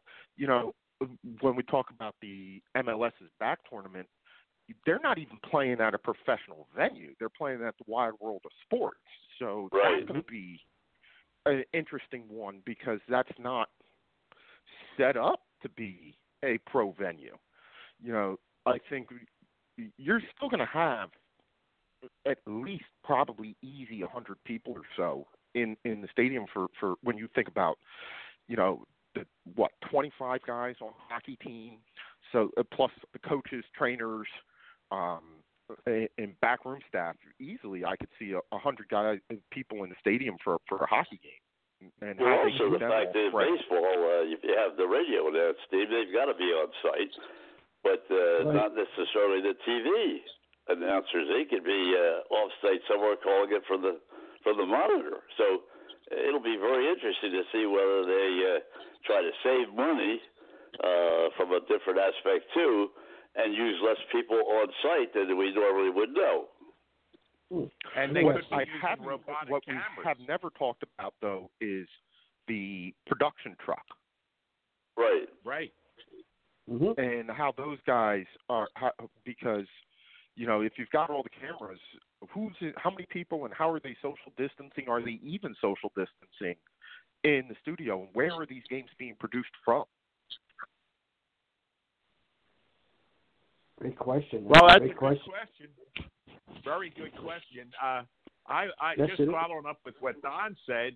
When you think about it, the radio guys, it could be like the old days when they used to recreate the games. Uh, Yes. you know, because of teletype. Remember that? You know, and those you know, we read stories about that. Wow, that. I think you Yeah. got to be. I think the radio announcers have to be on site. But you're exactly right. you know, years ago, back into the. But you're going back now to the uh, late '40s and and even to uh, maybe the early '50s in some places. Yep. But I, I just don't think they would allow that kind of a rebroadcast or. Uh, that kind of broadcast of a ball game. I think the radio announcers have to be on site now. How many TV people have to be there? I don't know. I want to see them recreate a game using a telegraph. Oh wow. Well, there's point. probably a video somewhere, Mike. Who they're going to use? A, they're going to recreate the game on for radio using a telegraph and an abacus. Yeah, Oh, my. right. Who would you give it to? Dan Well, I'll tell you, guys like By Saam in the old days and Red Barber, they, you know, they all did. Uh, they all did it, uh, but you know, as I say, after, I think even Mel Allen did it uh, later until later in the Yankee. Uh, but uh, uh, you know, it, it wasn't very. It was great then because nobody knew the difference. But uh, I don't think it would work today. Hey, Mike, Well, that's great what to have I'm you wondering again. Go ahead, I'm Tommy. I'm sorry. Oh, thank you, thank you, Mike. Great to have you on again this week. We'll talk to you next week, and and have a have a great All right, week. We take care, that- and I'll talk to you guys next Friday or okay, next Wednesday. Mike, be safe. Okay, we'll take Thank care. you. Have a great safe out week. there. Well, right, Hey, right, you're on your man. next week, Mike. Thank you very much. Yes, sir.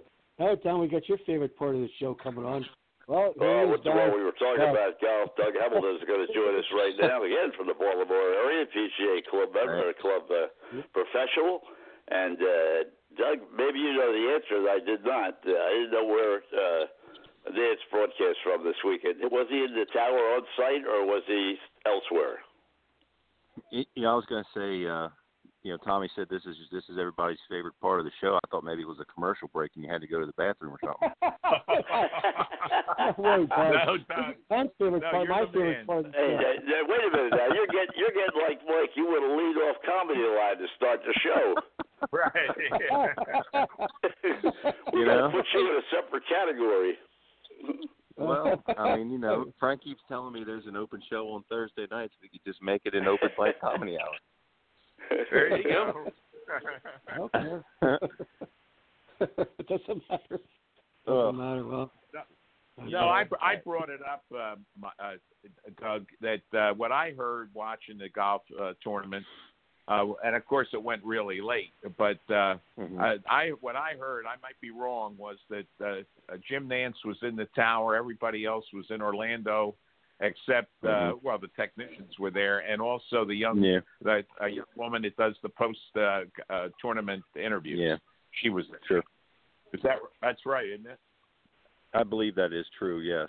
Um, you know, obviously there's uh, so so many uh, the COVID restrictions are still in place. Um, you know, I know that we talk about it every week, but I mean it's slowly progressing, uh, even at the country club level, uh, regarding you know still one to a cart, still you know no communal uh, shared or, or whatever items, whether it's in the locker room or on the course, or you know discouraging people from you know, pretty much touching anything. Uh, you know, I had um, 20 ladies play golf today, so you can take a, take a guess on how many golf carts went out today. That would be 20.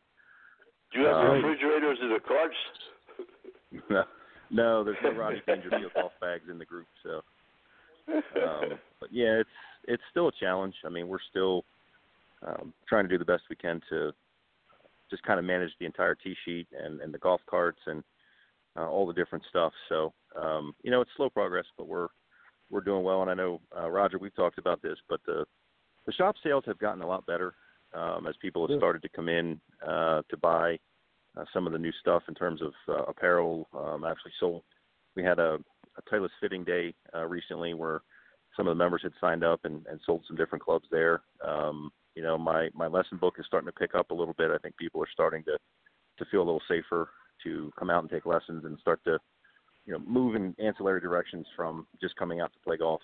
Uh, so it's like I The said, it's rule slow progress. temperature because I, as I looked at the uh, weather today on the on television, looked like from Boston all the way down to here. I mean, it was 92 here.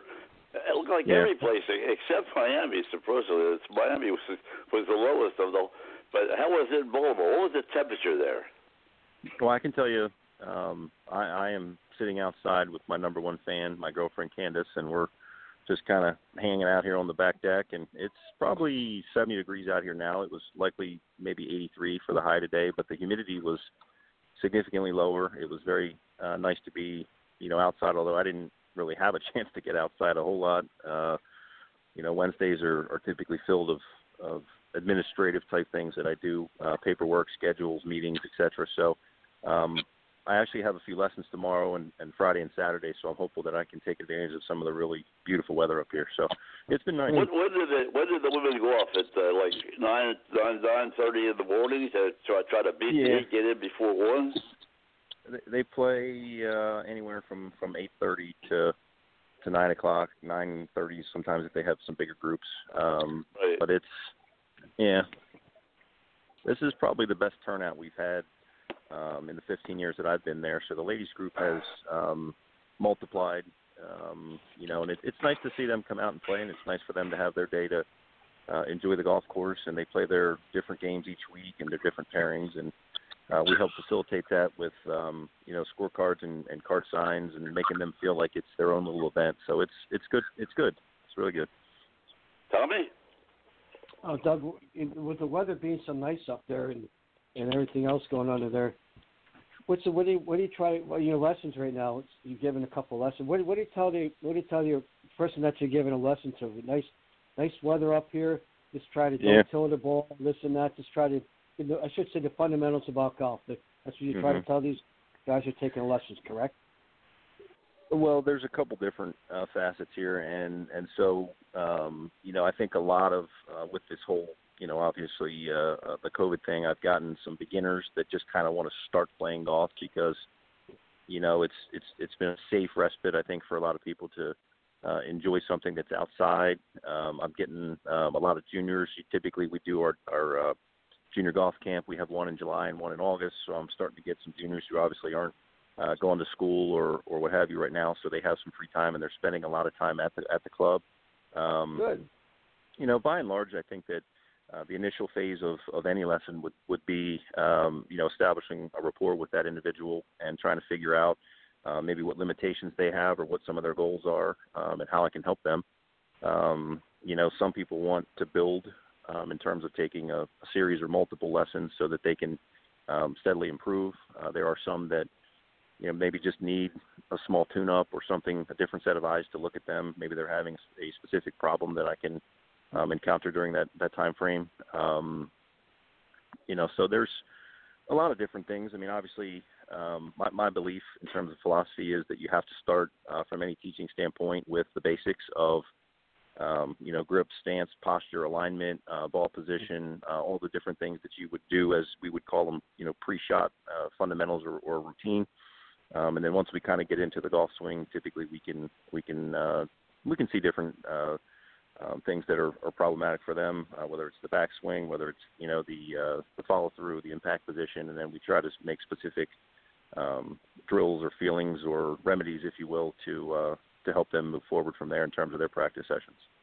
Doug, is the virus dropping there as opposed to where we are here? It has gone up dramatically in Yeah. the last five to ten days. How is it down there? Sure. Well, I think what you're seeing, although I, I don't really spend a whole lot of time uh, watching uh, the news. Unfortunately, it's it's it's too it's too grim for me to pay attention to Right. to the world we live You in, and and I feel like I'm. I, I, I Mhm. try to. I, I try to continually pump air into this insulated bubble that I have, so that I can keep breathing. Um, you know, in terms Yep. of just, you know, I'm I'm going to work. I'm I'm spending time with with Candace and and you know her family and my family, and I'm trying to just keep my limitations uh, or my you know friends and family closest and um you know from a, a spread standpoint i know that there were different states that had made um, decisions to open up sooner, and whether it was you know the the beach aspect or the bars and restaurants and those sorts of things. And I think those are the ones uh, that you're seeing have some issues right now. And I think that Maryland was um, Governor Hogan, although people disagreed with some of the decisions he made, I think obviously he did them with uh, the health and safety of of the state of Maryland, and I think that he might have been um, a little slower to open up uh, different things. And I think what you're seeing is the benefit of that uh, regarding people that aren't uh, going out and coming in such close contact uh, with other people and spreading, you know, the virus. You know, obviously, as we move through the summer and we get into uh, the fall and the flu season, I think that's going to be a, an issue um, for everybody.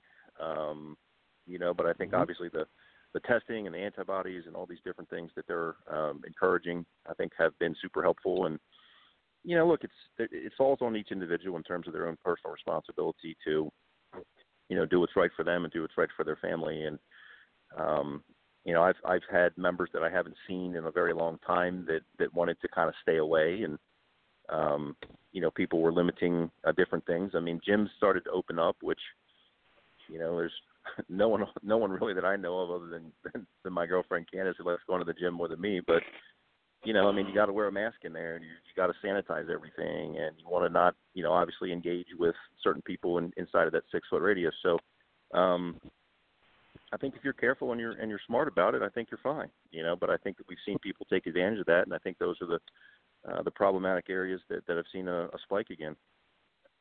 Roger. Exactly. Well, yeah, I'm just reading about uh, the three states, Florida, Texas, and Arizona. And in Arizona, it says that they uh, need to put emergency plans in place uh, due to Yep. the increase. And Right. uh, you know, I'm sure that, that that's what uh, uh, we're seeing. And um, but I, I know up here the gyms are still not open. And uh, Yeah. Friday, Pennsylvania goes uh, into the uh, green. Uh, there, I mean, there's areas in Pennsylvania that are uh, less populated that have been in green, where my daughter lives. Uh, I think they had like one case totally, you know, because it's Right. uh, uh, up above Harrisburg. You don't have the population there and everything.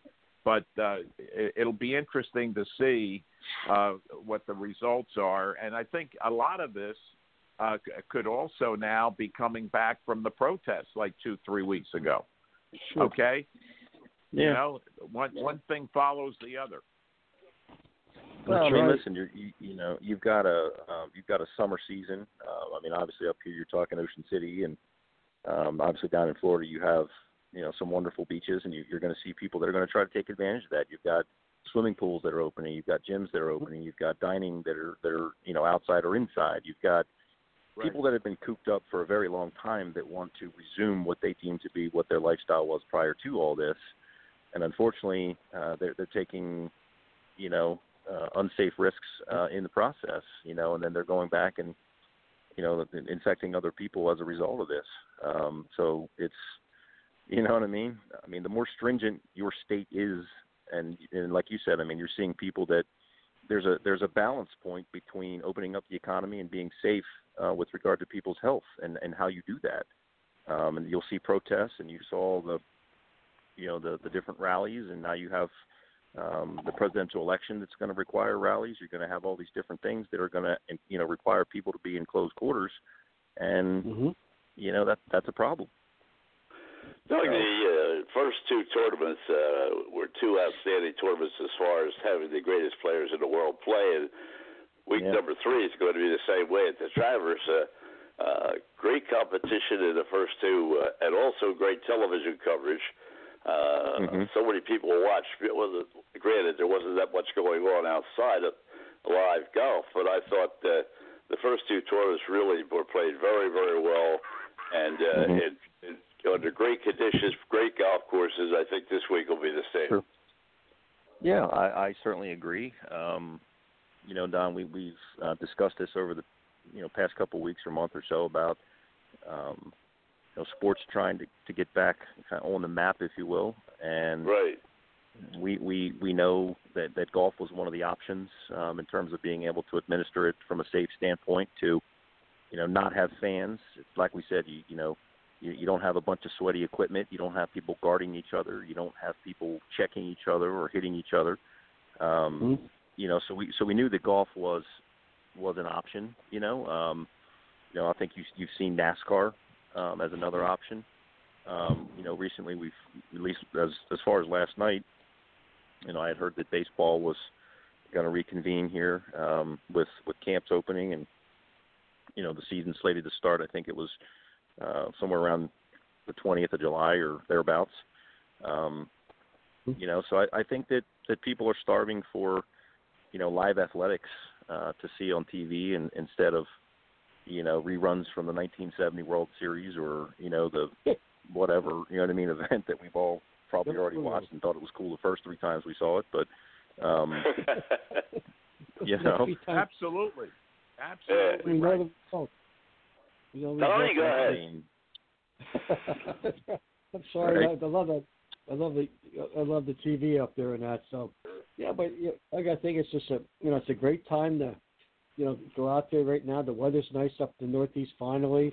You know, mhm. th- th- this is the time the Northeast should shine. Your golf clubs should, should shine a lot that way because yeah. you know it'd be, be the typical spring or typical winter. They'd be bottled up there, and they'd be first day of playing up there and that. But uh, we Yeah. got we got one question for you. Do you. do- Does your club have caddies there at all, or just all golf carts? Yeah, no, we we're about seventy percent uh, golf cart usage. About thirty percent of our membership um, historically has walked. Um, I would say Oh. those numbers are, are are skewed this year with the COVID. Um, we had a lot more people uh, utilizing push carts and, and walking and carrying their own bags uh, than we've had in in years past for you know for obviously for health reasons. Um, you know, but I, I think a lot of people too, from a financial standpoint, are, are also trying to save their dollar bills and, and walk as opposed to rent a golf cart. For right now, it's 24 bucks to rent a golf cart at our our facility, and I think guys are trying to, uh, you know, save their their their penny their pennies for the piggy bank. And um, Oh, you know, no. I've seen we've seen a spike in walking, which is fine. I mean, you know, everything from a financial standpoint. I mean, you know, from the country club aspect, at least you get the dues stream, which is your consistent flow of, of revenue. Um, I mean, Mhm. if you're, you know, at a public facility, you don't have that option. Um, so Right. you're banking on people paying your greens fees and, and hopefully using carts and, you know, maybe they buy a hot dog and a beer at the turn or, or, or a sleeve of balls or something like that. So um, there's other ways, you know, that, that we can that we can generate income. Um, you know, and like I said, my, my lesson book is, is starting to pick up and, and people are starting to, you know, spend a little more freely. So that's good. I was going Roger? to ask you that.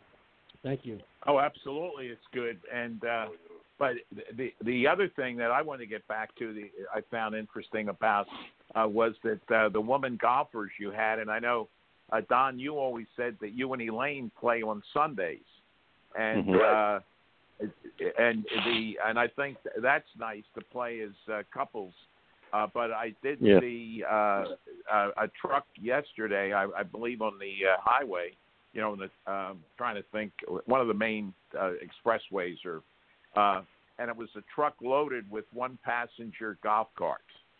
So I Ooh. guess Mhm. uh, the company is, is uh, producing them now, right? Yeah. Well, there's I there's think all the other thing I of could add to that, uh, Roger and Doug, would be that uh, when you're 24/7 for three consecutive months, Sunday can be very tough. Right. Yeah, yeah, I hear you. Yeah. I mean, we we uh we we've seen um, at least I've seen um, an increase in uh, the couples play, and um, like I said, we we have a lot of uh, young golfers that obviously don't go to school right now that are. I mean, they're basically spending all day at the golf course. Um, you know, so um, it, it's. I think through all this, I think that um, you know the concept of family has has certainly increased because I think that uh, that that people were um, you know, eating dinner at the dinner table as a family or spending more time, you know, indoors with whether it's puzzles or games or movies or or whatever. Um, you know, I think you know, I'm seeing um couples play golf, um, like our late late afternoon stuff like that, I think um, you know, is telling when it comes to, to those scenarios of tea times. Um, so it's it's been a dramatic shift, I think, in, in how we've done different things uh, this year as opposed to, to years past. Tommy? That's good. Out to of necessity. That- Yeah. Yeah. That's fantastic, stuff, Doug. With you know what you get, what, you, what you're doing right now with, the, with with that club. Hey, has Ozzie Newsome come out and want to play your golf course at all, or or Kevin Byrne? No, he he just made it up that one time, um, and I think Kevin has now um, kind of rode off into the sunset. He might still be there um, in a consulting fashion, but he has officially, I think, moved to uh, the Kiawah region um, in South Carolina. So I think, I mean, he he may come back up uh, from time to time, but I think he's um, going to enjoy some of the retirement and and uh, put to bed some of the many years that he spent in the workforce to enjoy himself. Exactly. Doug, a lot of time in the as a- NFL. yeah, as a, as a professional running the club, not very many of them get much chance to actually play themselves. How much how much golf can you actually play trying to run? You know everything Uh, everything that goes around running a country club golf operation. Sure. Yeah. Well, you know, I think that uh, some of my pre-screens here with uh, with Frank, as as we've had just a few minutes to chat before my mic gets live, we we talked about this, and um, early on, obviously, we were closed for about two months uh, during this quote unquote quarantine period, but um, you know, by and large, I've I've been very short staffed, uh, both inside and out, and that's required me to wear you know more hats than I normally do. Um, Mm. you know, which is unfortunate. But again, uh, through this period of time, um, you know, I think that a lot of priorities in my life have changed as well. And um, you know, when it when it has come to, do I have, you know, a little bit of time to play golf? Well, maybe, but you know, I've I've tried to spend some of that time, you know, elsewhere that's uh, been more beneficial for me in terms of my life right now and where I am. Uh, but to answer your question specifically, you know, most people that get into the golf business think that it's, um, you know, this every day I want to play golf or teach or practice or do something. And I'm not going to say that there's not time built in there, but at the same time, it's very difficult, you know, when I'm there to service the members and do a job. So to answer your question, uh, no, there isn't a lot of time to play golf. Hey, Doug, hold on for a second now. Frank just said tick, tick, tock. We're up against the clock for another exciting Wednesday night. Doug, thanks for coming on. As always, Of. Don, is always a pleasure. Roger, always a pleasure. So Frank said tick, tick, tock, right up the right up the clock. So where do these two hours go, guys? I don't know. All right, another a great job. It's good to be with all you guys. I'll see you next uh, Thursday night, Wednesday night. Oh, Wednesday Yes, night. Uh, have a great week, everybody. God bless, Thanks, Doug. Uh, I'm with you. Uh, a Right. lot, of, lot to have more relaxing time. Frank, Right. thanks for everything. Tommy, great job. And uh, we're Thank just you. blessed to have uh, Frank at the uh, command center. We are. Always. Good luck. Uh, good luck, Roger. Thank you. Good luck, Roger. Appreciate that very much. Roger, be, Roger, you'll be in my prayer tonight, Raj. Thank you, Tommy. I appreciate pleasure. it. Believe me. Well, Sharon Frank, already put you on the prayer line here. Oh, Oh, great. Thank you. Oh, that's fantastic. Well, Frank, another great job. Uh, thank you as always to my family, your family. Have a beautiful, have a beautiful weekend. And oh my God, next next Friday at this time, Frank. Uh oh, turn another year. Uh oh, I don't want to see next Friday come. There you go. 65. I want- I don't want to see it come. I mean, I get I get shoes older than that. I know. well, Frank, for my family, your family, have a great week, and we'll talk to you next Okay. week, Frank. God bless. Great job as always. Hey, ladies and gen- ladies and gentlemen, these programs are brought to you each and every night of the week in grateful appreciation to the men and women of the United States Armed Forces and the men and women of Police and Fire Services. When you're out there and see somebody in uniform, please, please acknowledge them. These are very, very tough times for everybody in uniform at this point in time. Programs are dedicated to those who have lost their lives in the line of duty. Deputy Robert Anthony Carroll, Patrolman David Curtis, Patrolman Jeffrey Colcap, Sergeant Thomas Batinger, Patrolman Jeffrey Yazowitz, Detective Randy Bell, Detective Ricky Childers, San Diego Officer Mike Hendler, Lieutenant Mike Zerba, New Castle County Police, Patrolman Anafo Crispin, L- uh, Lakeland PD, uh, Chief Al Hogle, Longwood Key Police Department, Chief Jimmy Ford, Wilmington Fire Department, Highway Patrolman Highway, Alonzo Moses, Philadelphia Highway Patrol, Highway Patrolman Brian Lazaro, Philadelphia Highway Patrol, Highway Patrolman Brian Murphy, Plymouth Township, PA Highway Patrol, Lieutenant Bob Neary, Philadelphia Fire Department, Sergeant Mike Wilson, Charlotte County Sheriff's Department, Deputy Chief Mike Godwin, Philadelphia Fire Department, Deputy Jonathan Scott Pine, Orange County Sheriff's Department, Patrolman Robert Germain, Windermere, Florida Police Department, Trooper Chelsea Richards, Florida Highway Patrol, Lieutenant Joyce Craig Lewis, Philadelphia Fire Department,